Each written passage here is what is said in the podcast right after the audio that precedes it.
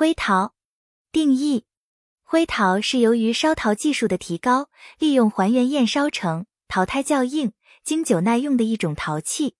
品种：烹煮器、食器、盛器。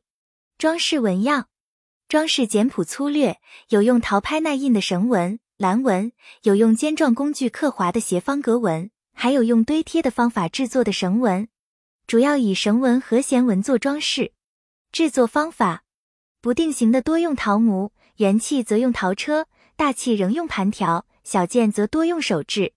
总的来看，轮制和模制较多，以适应大量生产的需要。